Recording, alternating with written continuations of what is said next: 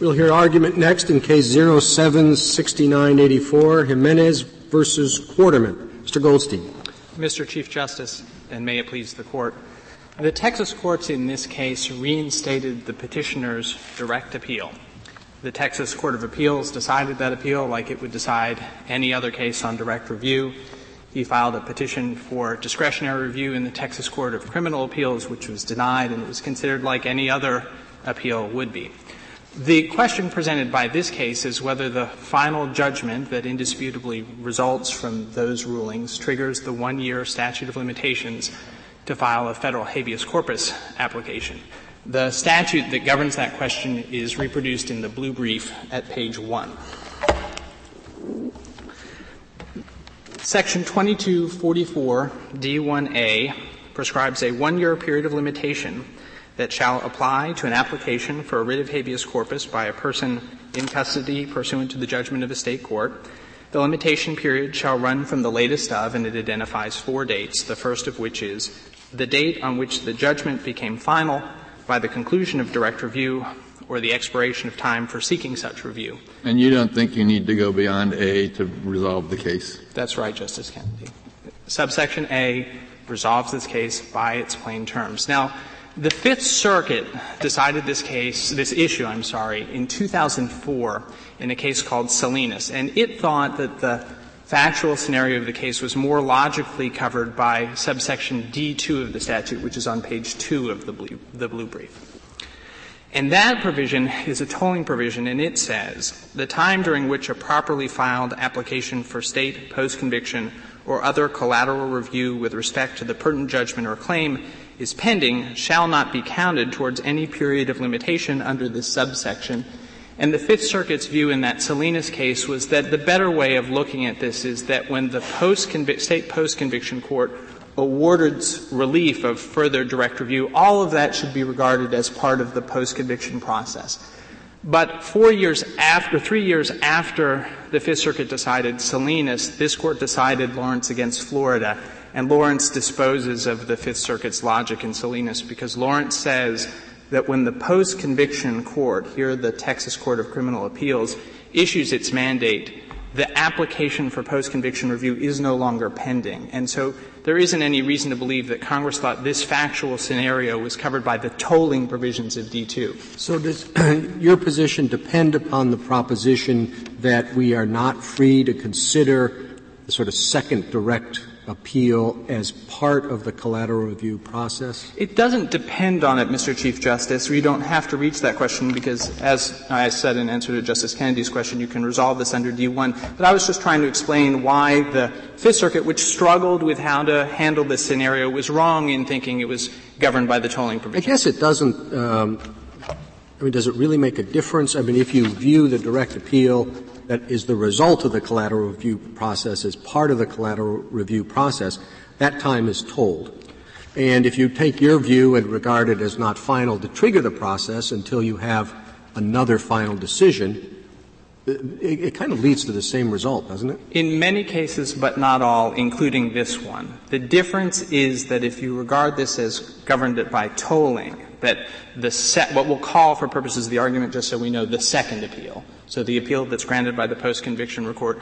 If you regard the, the proper way of reading 2244 to be you have to regard that as being tolled, and the start date is the dismissal of the original appeal.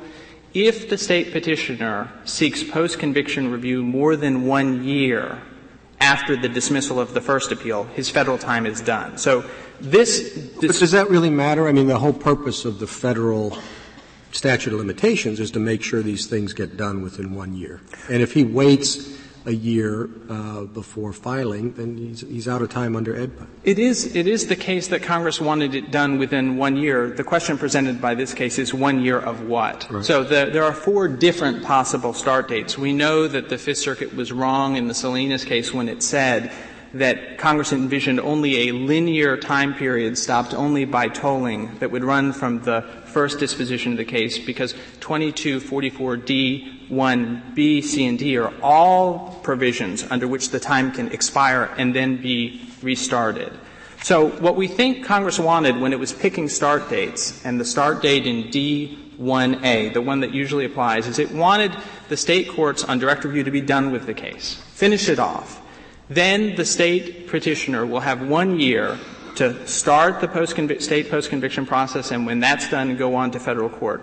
The reason we think Congress wanted to include the second appeal, the conclusion of the second appeal as the trigger, is that what's going on in the federal district court is you are trying to decide if the state court's disposition of the case is contrary to clearly established law as established by this court. And you won't know that. You won't even know what the federal district court is supposed to be reviewing until the conclusion of the second appeal. If, if I could just illustrate that, in, in the joint appendix at page 43, is the court, the state court opinion in this case. The Texas Court of Appeals decided this case and resolved his, the petitioner's federal constitutional claims. And it only did that in the second appeal. And that's what Congress was concerned with the federal district courts reviewing. It's when this opinion is issued and then the Texas Court of Criminal Appeals, which is their highest court in criminal cases, denies review, then it's logical for the time period to start. Well, there's in the background of this case, Mr. Goldstein, is that in fact he didn't know the first time that his appeal had been dismissed. He didn't know that his lawyer had filed an Anders brief. But when he found that out, he waited some four and a half years. So why isn't the Texas right when it says, look at B and D, they, they would have fit his case. He could have used those to get a time uh, starting from the date that he found out. It wouldn't give him four and a half years, but why you say we all we have to consider is A. You said that in answer to Justice Kennedy. But why shouldn't we say that either B or D fits his case? Okay, can I answer that question, Justice Ginsburg, in two parts? First, most directly, I want to explain our position with respect to B and D. And then I want to address the broad thematic concern that's raised by our case. Here, here's the troubling fact by our case, and that is the prospect that multiple state defendants will take more than a year. And I'd like to deal with that thematic point and explain why I don't think that's a concern. But to start directly with your point. Um, B and D, assuming that they apply for a moment, will only accomplish the following. And then I want to explain why I don't think they would apply. But even if they apply, what they would do is defer the start date of the one year. So on the facts of this case, one year after, uh, 11 months or so, after the Texas Court of Appeals erroneously dismissed the petitioner's first direct appeal without giving him the opportunity to file a pro se brief, he found out. On the state's view, the one year federal habeas corpus time would be deferred for that 11 months. And that's a very generous defendant favoring position for Texas to take in this court. Um, if it then starts, it doesn't, that reading does not accomplish what Congress wanted in 2244 because the state prisoner, though the time will have been deferred for a year, will still have to file for federal habeas corpus within a year, notwithstanding the fact that he will get a second direct appeal. So he will be proceeding in both courts. His start date will have been deferred for 11 months, but he nonetheless, one year later, must appear in a federal district court in Texas, even though on post-conviction review in the state courts, he's sent back to direct review. Oh, but is that right? I mean, unless you count, as I gather your friends on the other side would do, the period of direct appeal as part of the collateral review process. That's correct, and that's the argument about Lawrence. That argument is not sustainable in light of Lawrence. The, just to, to, to say that you have their argument exactly right, Mr. Chief Justice, the state's position is, as the Fifth Circuit held in the Salinas case, that when you get relief on post-conviction review and you're sent back to the state system, D2 continues to apply, but that is not correct. The tolling stops, and that's because, as Lawrence held, the application, which is his post-conviction application in the state courts saying that I was deprived of my right to appeal, is no longer pending. The Texas Court of Criminal Appeals has issued its mandate. So that's why this anomaly arises under the application of B or D that we don't think Congress could have intended. Now, Justice Ginsburg, there's a, a second part to my answer, and that is the specific points about whether B and D do by their terms apply. And here we are in the anomalous position that, again, Texas is arguing very defendant-favoring readings of B and D, and I, representing a habeas petitioner, am in the unusual role of questioning whether these later start dates apply. But here are the, the lower courts. I think it's clear would say that B and D don't apply. To take you to the textual, the text of the statute again, B appears at the bottom of page one of the blue brief.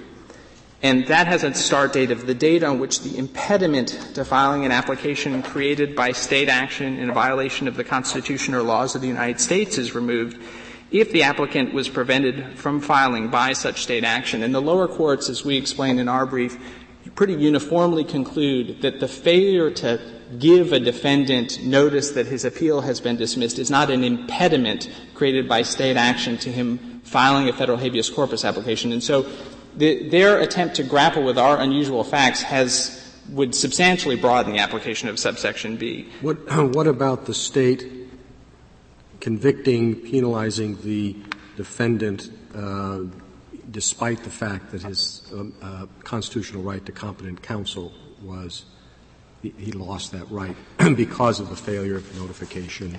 It, it just it's not regarded as an impediment. The the courts, the lower courts take quite literally that there has to be an impediment. The, the lower court decisions grappling with what an impediment is deal with a situation where a prison warden, for example, does not allow you access to the prison mails or somehow access to the legal resources you need in order to be able to file it. He won't deliver the federal habeas corpus application. D is even easier, I think, and that is the deadline starts from the date on which the factual predicate of the claim or claims presented could have been discovered through the exercise of due diligence. And the reason the state is not right about that provision and doesn't even really seriously argue it is that the claims referenced in D are the claims that are presented in the federal habeas corpus application. Here, that's the claim that he had ineffective assistance of trial counsel and that the judge was biased against him.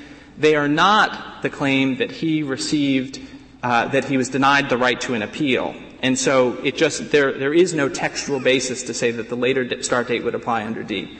But I had also is, is this just a dispute about the label because Texas chooses to call the proceeding that you get if you're successful on collateral review a second direct appeal?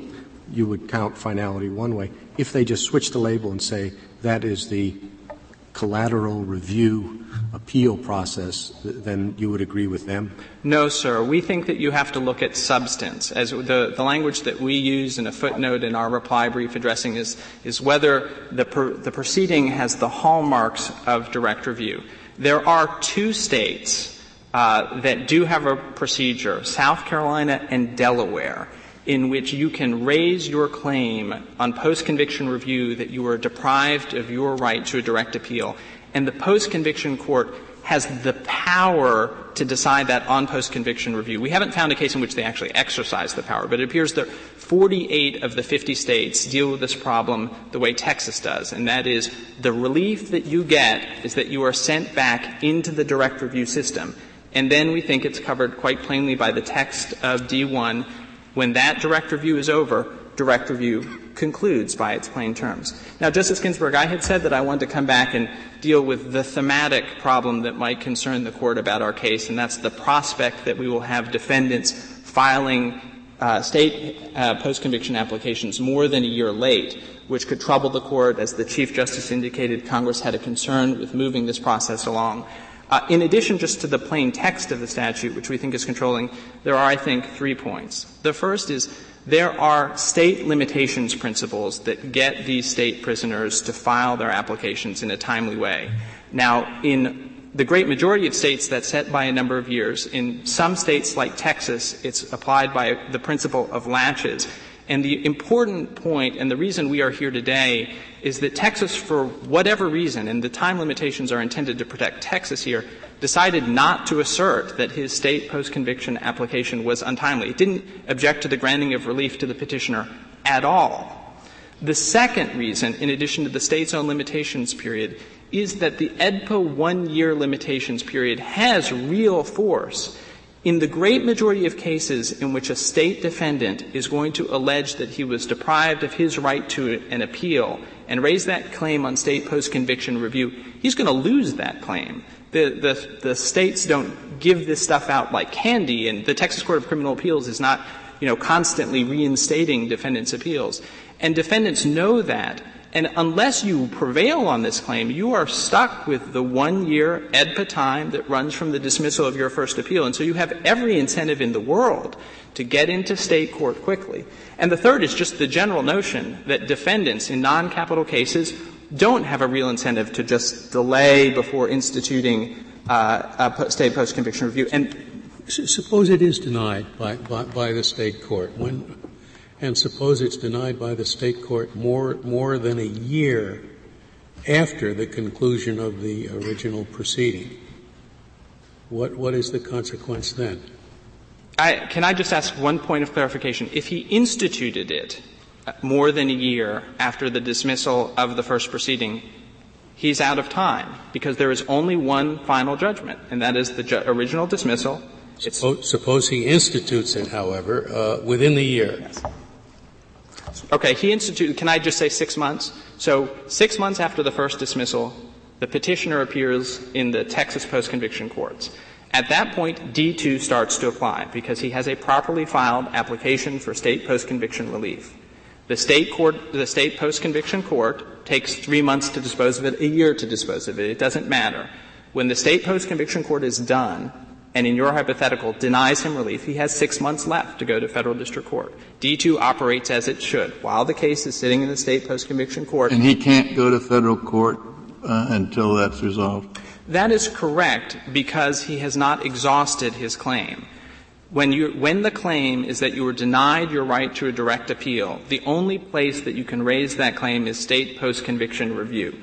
Federal habeas corpus requires you to exhaust your available state remedies. Your available state remedy for that is state post-conviction review. He may not appear in federal district court.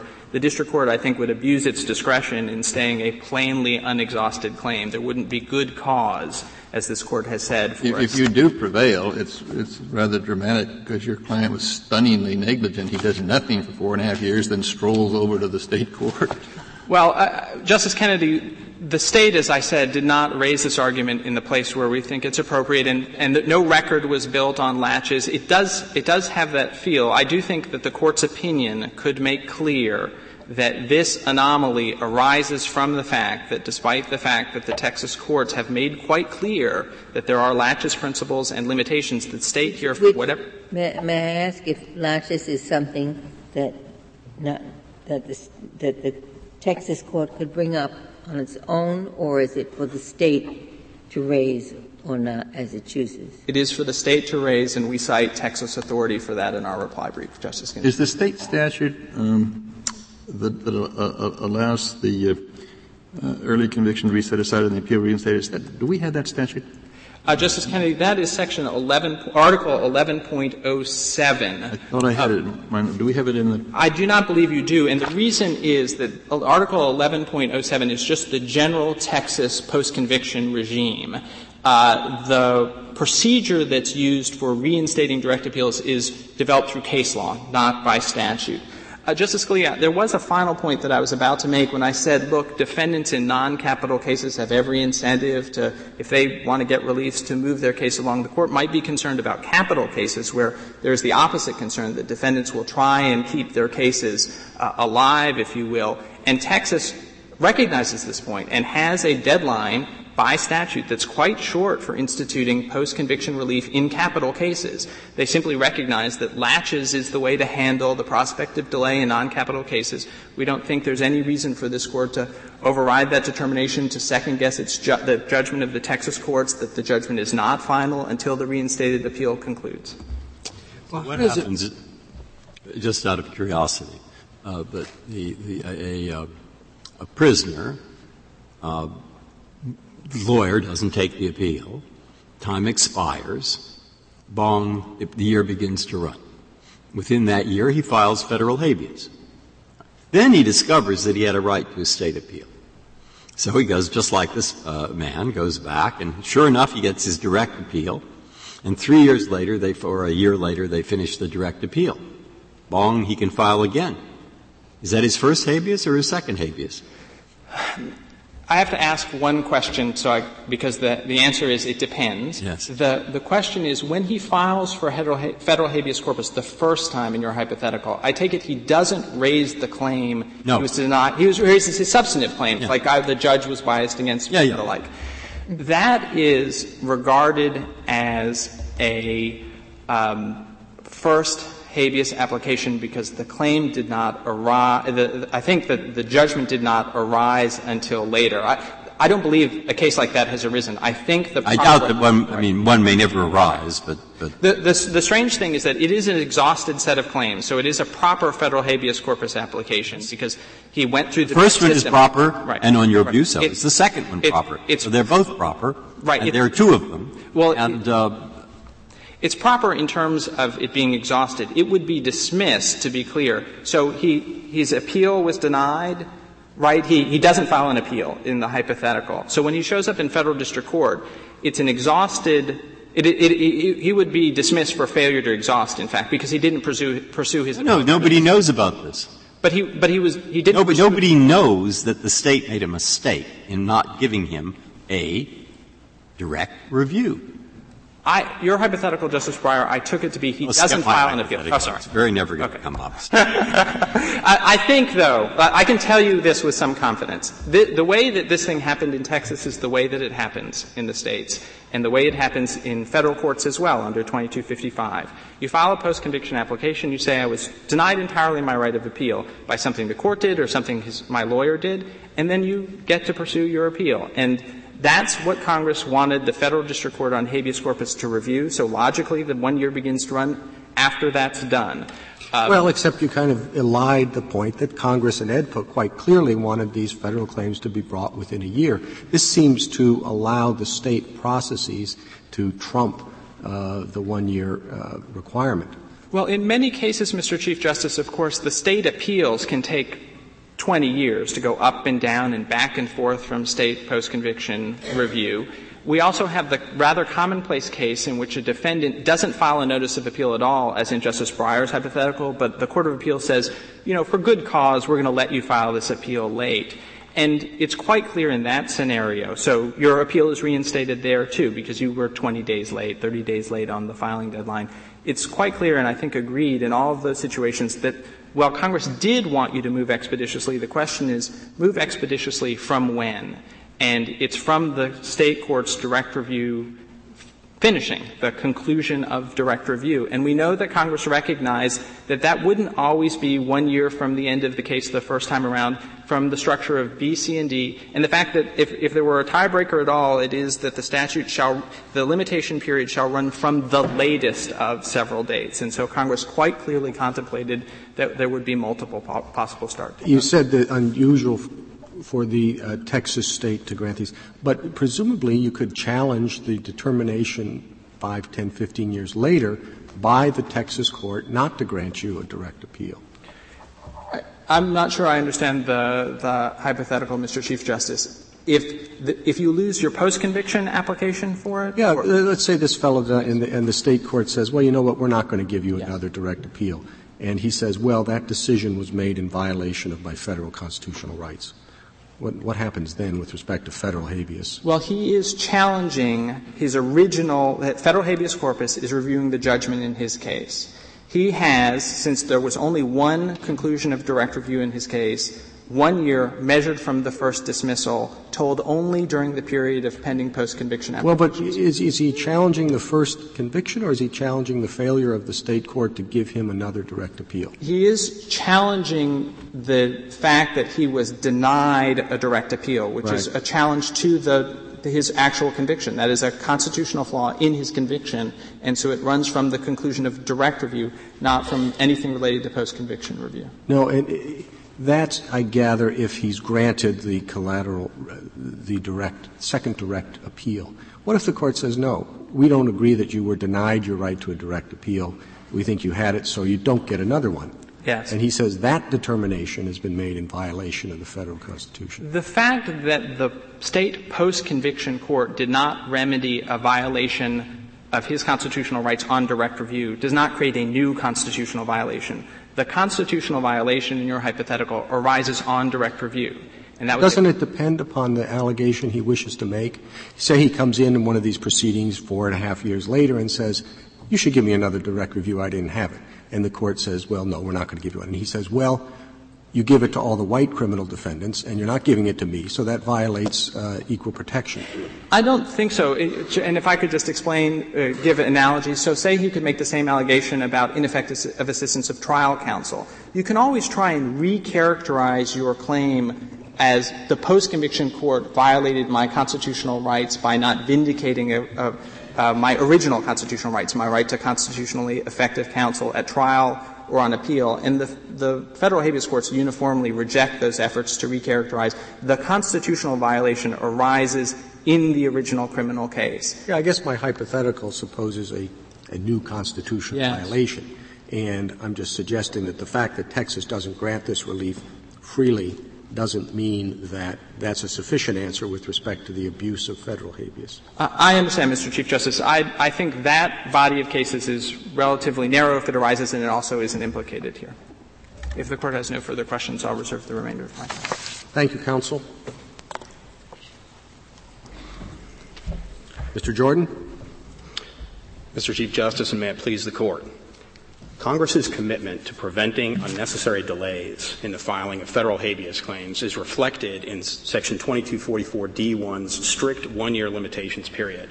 And it did not intend that inmates who wait for years before seeking post-conviction review would obtain a new federal limitation start date when an out-of-time appeal is awarded. Well, why, why should that be, given the fact that the date is going to run from a, the, the date at which the state of Texas is willing to take action? And if, if Texas is willing to let the matter ride as long as it rode here, uh, why shouldn't the one-year statute apply? In other words, I guess what I'm saying is the the, the decision about what is appropriate uh, that in effect would start this period running uh, is Texas's. And as long as Texas uh, is, uh, is satisfied with it, why does AEDPA have an independent concern? Your Honor, the reason is that in D1A, Congress set a uniform federal rule for finality. And that finality date is either when uh, the period of direct review ends by the conclusion of direct review or the expiration of the time for seeking direct review. So when that happens, by statute, Congress has said that the D1A finality date is attached. Yeah, but that, in, in effect, uh, I, I, think that begs the question because uh, if, if Texas says, okay, we're going to we're, going to recognize uh, a direct appeal uh, uh, starting or, or, a direct appeal right exercisable now, uh, then D1A applies by its own terms uh, exactly uh, uh, at the at the conclusion of the process, which Texas has at this date chosen to allow. Texas doesn't have any gripe. Uh, it decided it ought to act, and, and undoubtedly it should have. Uh, as, as, long as the as long as the state is protected, uh, why is there an independent interest in enforcing AEDPA? or, or enforcing the shortest possible rule uh, under it. Justice Souter, there is an independent federal interest that the court has recognized consistently in avoiding abusive and unnecessary delay in the filing of federal habeas claims. So yeah, we're, we're concerned about state interests, aren't we? Certainly, Justice Souter, and comity and finality are important purposes of AEDPA. But another recognized and important purpose of AEDPA is to avoid, uh, you know, abusive and unnecessary delays in the filing of federal habeas claims, so that even if a state court would allow stale claims years later to be heard, that doesn't mean that federal courts need to hear those claims 10, 15, or 20 years later. But there's a second point, Justice Souter, that, that is a problem with interpreting D1A in the manner the petitioner suggests, which is that it will make it far more difficult for federal courts to administer that statute. Because if the court interprets direct review to bring in Texas and all the 50 states' various remedies for ineffective assistance of counsel on appeal, then what that means is you're no longer going to have a uniform federal rule for finality in any of these cases. What you're going to have is a patchwork of, of various dates. And the, and the reality is. Well, you got a, in, in a sense, you got a patchwork now. I mean, not, not every state rule for the commencement of a direct appeal in the normal course, uh, is, is identical. So, um, we, we, we start with a patchwork. But the difference is stark, Justice Souter, because the, the dates that the states use for uh, deadlines on initial direct appeal, the vast majority are within a short time frame, 20 days to 90 days, the vast majority. Whereas these remedies for out of time appeals are genuinely varied, and they vary over time in the states. And if I could give you a couple. But aren't they? And, and I'll you know I'll take the examples, but I mean aren't they varied because the the circumstances of error which led to these late appeals vary too? Uh, and isn't that exactly the way it ought to be? Well, it's correct, Justice Souter, that some states, uh, the, the remedy varies with the type of ineffective assistance of counsel. For example, the difference between not filing the notice of appeal or not filing a brief. But my point is that those remedies, the, the, petitioner's brief at opening brief at pages 29 to 32 says this is going to be easy for federal courts to apply because what they can do is look at these six different aspects of the nature of the remedy in each state and they can determine from that whether when whether it should be a new start date or just tolling. The well, can we leave that? Um, I mean, you suggested it's a federal rule. I'm not sure that's right. Why don't we just leave that up to the states? I, I'm not. If I don't accept your friend's determination that this is a matter of substance rather than form, states have it, with, excuse me, within their control. Here, your state calls it another direct appeal. So why don't we just take them at their word? And if they don't want to get into the business of having federal review of a second direct appeal that they choose to allow, they can just call it something else. Call it a, uh, you know, the collateral review uh, of a successful claim of ineffective assistance of counsel in filing, wh- whatever. And then, you know, under AEDPA, um, uh, that wouldn't count as a new final judgment. Well, it's, it's true, Your Honor, that the, the, states can fashion whatever remedy they want. And in terms of the comity and finality interests, it is going to be the responsibility of the states uh, if they want to change their law. But the, because in, in, these out-of-time appeals, and most of the states' remedies look somewhat like in, somewhat like Texas in the sense that they're coming through post-conviction review and they're, they're awarding another, uh, if you will, chance for the inmate to assert his claims there is not a reason for the court to strain the interpretation of D1A to protect the state's interest. Why, why is it a strain? I mean, suppose that Texas decide to give every crim- criminal defendant convicted 1,000 years to appeal. Now, if they did, I guess they'd have one more year after that to go to federal habeas, right? That's true, Your Honor. Then what's the difference between that, giving them a thousand years, which I doubt they'll do, uh, and what they said here. They said, for purposes of the Texas rules, all time limits shall be calculated as if the sentence had been imposed on the date that the mandate of this court issues. There they are. The Texas Supreme Court gave him all that time as whatever it was and said that's the time you have. And how, how is that different from the legislature decides to give him a thousand years? It's true, Your Honor, that, the, that the, the, the, Texas court made a decision to give a remedy to this inmate that was meant to duplicate uh, the type of, of, claims he could have raised on direct appeal. But our position is that does not change the finality date under D1A because by statute Congress has said that date attaches at the, at the expiration of direct review, and, and the natural reading of that language. Well, i was just going to stop you there. It, it doesn't say that starts to run at the expiration of direct review. It's, it says when the date the judgment became final. That's correct, Your Honor, and it says it by became the, final by by the conclusion of direct review. Or the expiration of the time for seeking such review. And the importance there, Your Honor, is that it, it anticipates one of two events occurring. In other words, the natural reading is Congress understood that in some cases there wasn't going to be a conclusion of direct review. There was going to be an expiration of time for seeking review. And at that point, finality would attach. And Even my, though, as in this case, it turned, turned out he found out within the year. But suppose he didn't find out for more than a year. That, that is, he didn't find out that an Anders brief had been filed. He didn't find out about the dismissal. So because either his counsel or the state blundered, he's out in the cold and he can never present his direct appeal claim. Uh, not necessarily, Justice Ginsburg, and that's the reason why Congress already provided uh, exceptions in the statute in the form of subsections B through D that provide later start dates for extenuating circumstances beyond the inmate's control. Mr. Goldstein just explained to us why those two provisions of B and D would not work for this. And, and Your Honor, I, I, unsurprisingly, I, I, disagree. I disagree with that, and here's the reason why B, D1B applies. Uh, D1B applies because, in, for example, in this case, you had the, uh, the a, a, finding that there was uh, constitutionally ineffective assistance of counsel uh, to the extent of abandoning the inmate on appeal.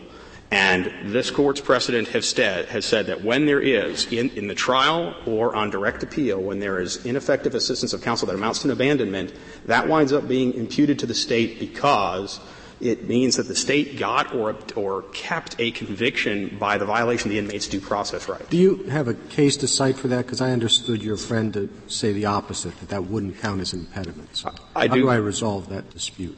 I do, Your Honor. I, you, you need look no further than the case that's cited in both briefs. It's Evitts versus Lucey, and it is cited in the petitioner's brief at pages 27 and 37, and it's cited in our brief at pages 36 and 37. Uh, it is uh, also in another case not cited in the brief, but it's also noted in Coleman versus Thompson. In other words, the court has consistently said that where there is uh, constructive denial of a counsel, counsel that amounts to no assistance at all, and the state thereby obtains and retains a conviction, there, that will be imputed to state. Now, the difficult part in, in getting D1B, a later date under D1B, is that you also need the causal connection because you can't just have the ineffective assistance of counsel. It also has to have caused the inmate not to be able to file uh, his, his uh, timely federal habeas. That happened in this case because the, the, ineffective assistance of counsel resulted in the inmate having a lack of notice. The attorney did not serve the Anders brief on the inmate, and he gave the wrong address to the court. Uh, so the court wound up sending the, the judgment to the wrong address, and the inmate didn't know. And that's why we say, in those circumstances, D1B is implicated. But it's worth noting that even if we measure the date from September of 1997, that we give him a new date under D1B, then that's the date that he admits, he acknowledges, he knew his state appeal had failed. From that date, he waited four and a half years to seek any type of post-conviction review. And, it, and, and the importance of that is that Congress intended to give a year, a strict one year period. This inmate could have invoked D1B, and he did not.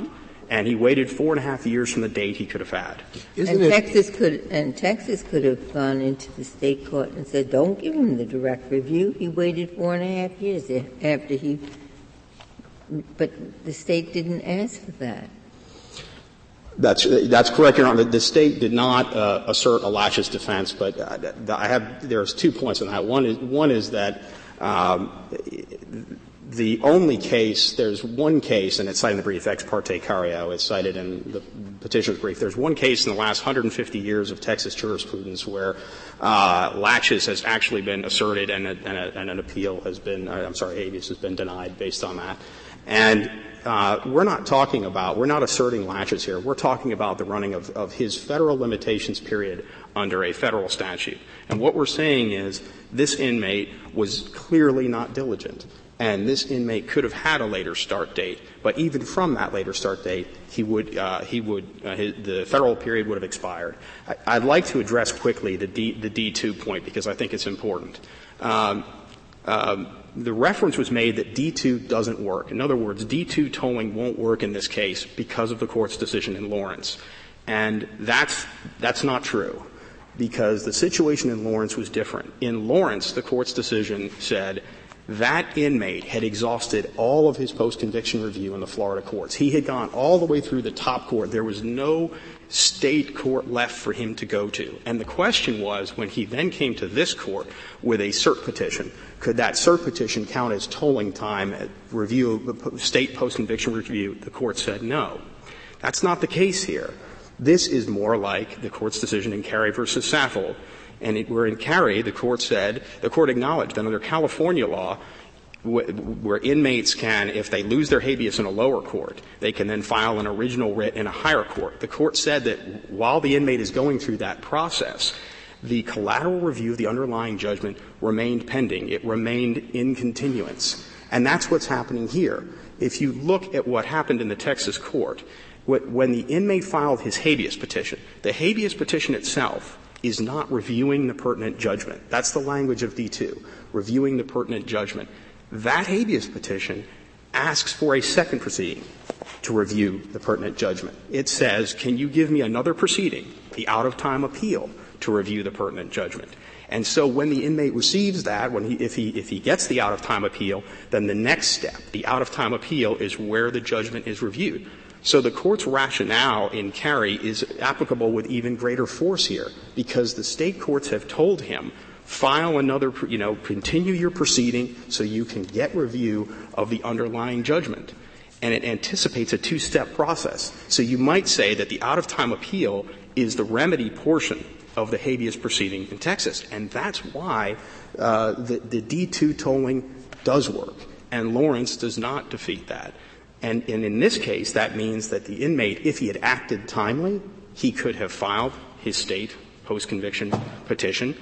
If he had obtained an out-of-time appeal, he could, the tolling would have been gone on while, throughout the out-of-time appeal, and then if he had lost that, he could have then gone to federal court. And so. Well, you're saying that two has a negative implication. I'm sorry? You're saying that two has a negative implication. In other words, the time shall not be counted uh, while it's pending. That, that means it should be counted if it's not pending and you're not diligent. That's that's cor- well, it, that's correct, Your Honor, in the sense that that if the the state some collateral review in state court has to be pending for tolling to be going on, and what we're saying is that for the out of time appeal process in Texas, it does remain pending. The reason it remains pending is that that first habeas petition is asking for, and if the inmate gets it, is receiving further collateral review of that judgment because you say the first habeas petition, to be the first state habeas petition? That's correct, Your Honor. And that first state habeas petition, if you look, if you look in the record, you'll see the state habeas petition doesn't challenge anything about the underlying judgment. It doesn't say, give me relief on any particular claim. What it says is, give me an out of time appeal proceeding so that I can challenge the underlying judgment. And so when the, when the inmate obtains that out of time appeal, to to uh, to get review of the underlying judgment, D2 tolling still applies. And that that's. Uh, I'm sorry. What do you mean D2 tolling still applies? That the direct appeal time does not count against his one year. That's correct. The, out of time appeal time, Your Honor, won't count. So, so what would go on is that his, his, he would, if his habeas was granted and he was allowed the out of time appeal, he could pursue the out of time appeal. The, D, the tolling of the federal limitations period under D2 would remain during that entire time. If he then loses his out of time appeal, and he comes out the other side of the process. But that, that, that's assuming that he files the appeal with, within one year, right? Uh, that's correct. I mean, he, he does. That's correct, Your Honor. What if he doesn't? If he doesn't file his state habeas within one year, yeah. Your Honor, if he doesn't Game's file, over. The, well, it, it, would be, Your Honor, unless he fell into one of the exceptions provided by Congress in B, or D. Um, what if he doesn't find out about uh, about the fact that uh, notice, proper notice, wasn't given of, uh, to his counsel? So he doesn't find out about the gravamen for the appeal until after a year. Your Honor, it, it, two points in response. The first is that is that I'm assuming in your hypothetical that it's an inmate who has attempted to be diligent, has attempted to contact right. the court. Right. And if, if he has attempted to contact the court and he still had not, had not found out, the circumstances, I mean, we've looked at a lot of these cases, and there's, there's, just very few out there where an inmate who's being diligent is not going to be able to find out one way or the other. So it, it, it may be that if he wasn't able to, he might fall into D1B, but if he didn't, uh, Your Honor, and it was an unusual, and it would have to be a very unusual circumstance, it might be that equitable tolling could apply, uh, but this court has recognized in, in, in, in Dodd versus the United States in interpreting the similar provision to the counterpart to 2244 D1C in the context of when the court recognizes a retroactively applicable. Yeah. I don't think D, D1B does. It, uh, it requires an impediment to have been removed. There's no impediment being removed. He just didn't find out the facts. Well, presumably, Your Honor, the reason that he didn't would have, if, if he was being diligent, if he was, because he needs to be diligent, he can't just sit in his right, cell and say, right. I'm not going to do anything. If he's being diligent and if he is really attempting to find out what happened with his case, then, then probably something uh, has happened, either, you know, through the state system or through the attorney. Uh, but, but uh, if it, if it has not, uh, you know, again, we've looked at a lot of these cases. We haven't seen uh, cases like that. Uh, but it, it, I just it, made one up. I mean, it's a hypothetical. Yes. But it works. Your system, I think, works in that instance. I, as I understand it, don't tell me I'm right if I'm wrong, please. But the, the as you understand it, he uh, he finishes. Uh, he he doesn't get his appeal. You know, and time passes, doesn't take it. Then five years later, he learns for the first time, and the first time he could have learned that his lawyer didn't tore up the notification. At that point, 1B comes into play. So the year begins to run. Then in your idea, he has a, he has a year to go to federal court. But wait, it's told while he goes to state court. So he goes to state court having just learned it. Now he's under two, and he files a habeas in state. Now the remedy of the state habeas is to reopen the direct appeal. But we should count that, since it's a remedy of a habeas, as if it were a continuation of the habeas, and therefore it would fall within two. That's your argument. Exactly. And, and it's do- correct. I do not think there's any case ever considered that, to my knowledge. Well, I- the, the only difficulty of it is that you have to take a sort of leap of faith of some kind in attaching what everybody's calling a direct appeal as if it were actually part of the state habeas proceeding. That's, I think, the hardest part of your argument. There, there's more of a problem than that. As the other side has said, 1B, which is the gimmick you're using to get out of it, doesn't speak of uh, not being able to find out in time. It speaks of the date on which the impediment to filing an application D. is removed. It's not B, it's D. I will direct them to counsel. Oh, you said D, uh, not, B, D.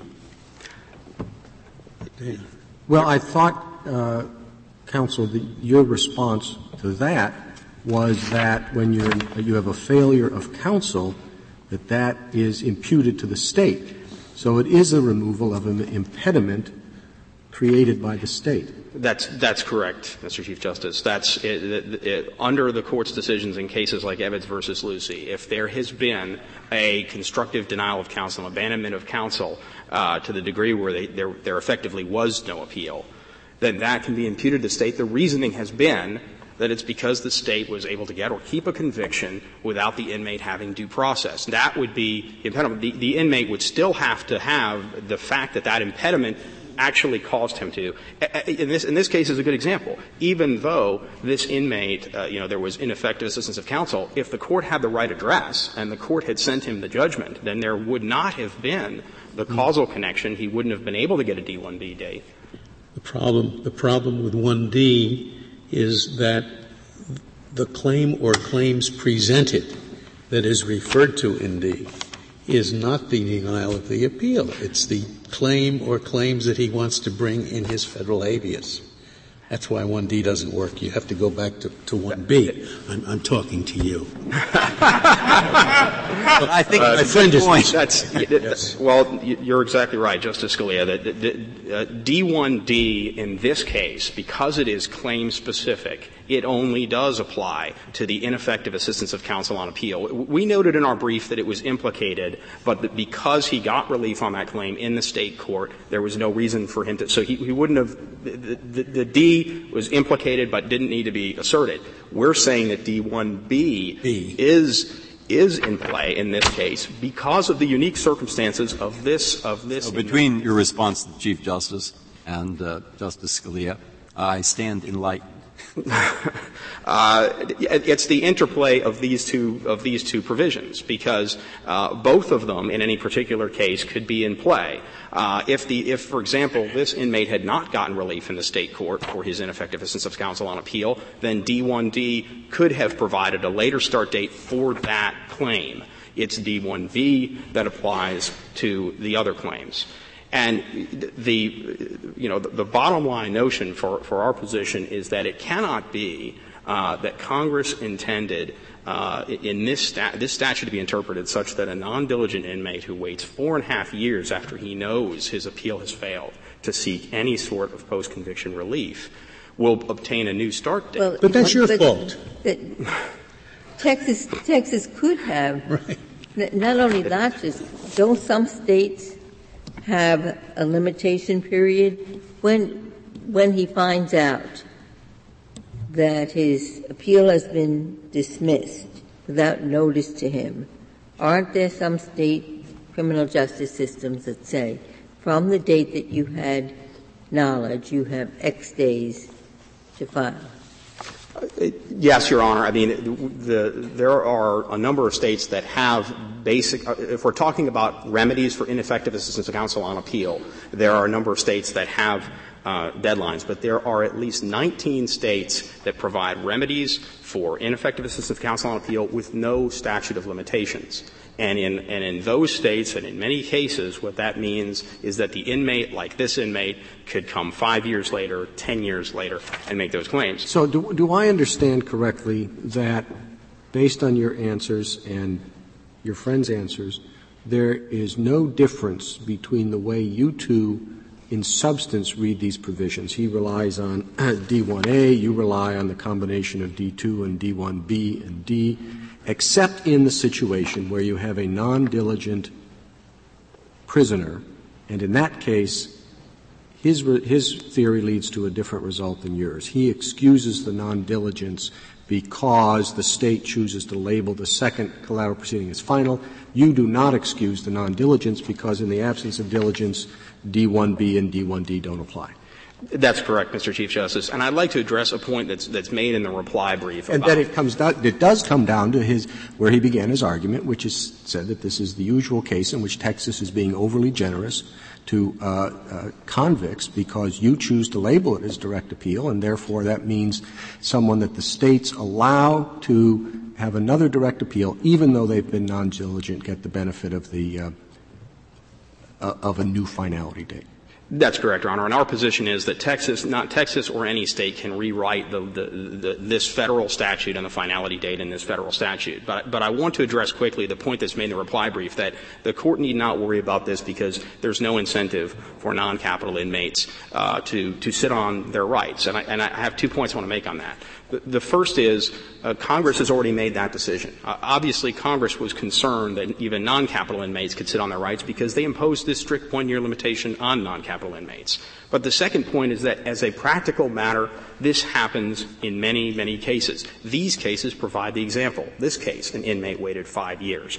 The Frasch versus Peguese case that is coming out of the Fourth Circuit on an out-of-time appeal. The inmate, the non-capital inmate, waited 10 years to, to, to seek post-conviction review. And so th- these are cases that we think are representative of many cases that would come through the district courts, and that in fact non-capital inmates, whatever their incentives may be, do, as a practical matter, sometimes sit on their rights. Convicted felons don't, make intelligent decisions. You're saying. That's correct, Justice Scalia. Uh, and the problem is, is that when, when, for whatever reason, they sit on their rights 10 or 15 years, our point is that that doesn't mean they can come back in and have federal courts hearing stale claims that should have been brought if the inmate was being diligent years earlier. And there's, uh, and, and, this case is a case in point. This inmate has, has provided no reason why, no legitimate reason why he waited four and a half years. The only reason he provided was, I'm an, I'm a pro se inmate and I, I don't know what the law is. And you can find his, that at the joint appendix, pages 109 to 112, and those are directly rejected by the court in uh, the Johnson case, Johnson, United States. The court said in that case. Am I correct that on the underlying merits of the basic claim, they, his lawyer filed an Anders brief? That's correct. Justice. So it's probably not a very, well, he's not got the greatest chance in the world of succeeding, I wouldn't suppose. Isn't that characteristic of this category of cases that really most of them are pretty, pretty frivolous? Uh, Your Honor, a lot of them are. A lot of them are. And in fact, there were two Anders briefs filed in this case to show how, how weak his claims were. When he got the out of time appeal, he was appointed a new attorney and she filed an Anders brief. So you had two attorneys in this case who said. It strikes me about the case is see, we're all fighting about the limitations and whether it applies and so forth. When you probably could have disposed of the whole litigation a lot faster by just looking at the merits for about 10 minutes. I think that's exactly right, Justice Stevens. Uh, but uh, the the procedural questions this remain. Is all, this is all a product of Congress is trying to save us all time. Indeed, I, I, uh, th- this case, uh, the underlying merits are there. There basically are no merits to his underlying claims. It's a point that we we, we fully briefed, and that I, I, I won't address here unless there are uh, questions from the court, um, and unless there are further questions. Um, Thank you, Mr. Jordan. Mr. Gosse, you have four minutes. Thank you, sir. A few short points. Justice Stevens, if later on you have the opportunity to look at footnote 15 on page 42 of the blue brief, we cite eight cases, and there are more, where these out-of-time appeals really did find meritorious claims. And I, so I don't want the court to be left with the impression that this is all much ado about nothing. The rule of law will actually be quite significant.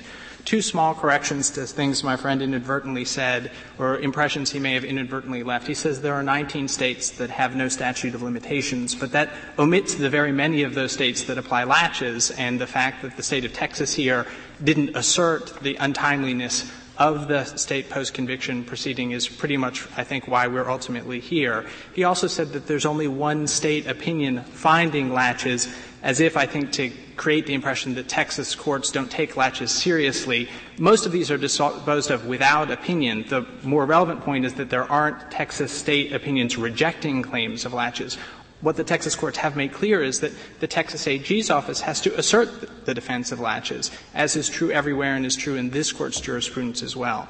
The final two points I wanted to make are about D1B and D2, all of which I think honestly reduced to Justice Kennedy's point is that the relevant provision here is D1, whatever else is going on in the case. But Justice Scalia and the Chief Justice came back to the point about whether this is an impediment.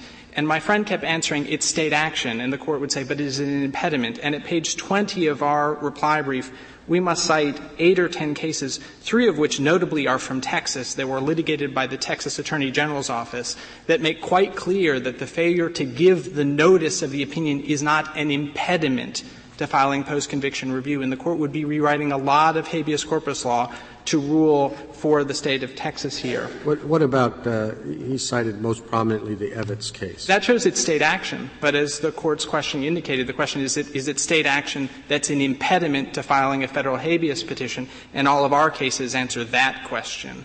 The final point is about D2, and my friend says that this isn't like Lawrence versus Tex, the Lawrence versus Florida, because here there's more proceedings. But the court's holding was this, and it was unambiguous. When the post-conviction court enters its, man, enters its mandate, so that the time to seek cert starts to run, that's when the post-conviction application is no longer pending. And when the Texas Court of Criminal Appeals decided the petitioner's claim and said he had an out-of-time appeal, it issued its mandate, and the mandate's in the joint appendix. And somebody, the state could have sought cert in that case, and the post-conviction application was no longer pending. And Mr. Chief Justice, you're right, you're right. You can decide the case on the basis of label or substance, but it is unambiguous that this is not post-conviction review in what we've been calling the second appeal. Teague retroactivity does not apply. The, all the constitutional rights that are announced in the meantime apply. You have a right to a counsel. The usual standards for post-conviction relief in terms of it having to show an extra layer of prejudice don't apply. This is just like any other appeal the Texas Courts of Appeals and the Courts of Criminal Appeal would decide, and that makes it a D1 case. Thank you very much. Thank you, counsel. The case is submitted.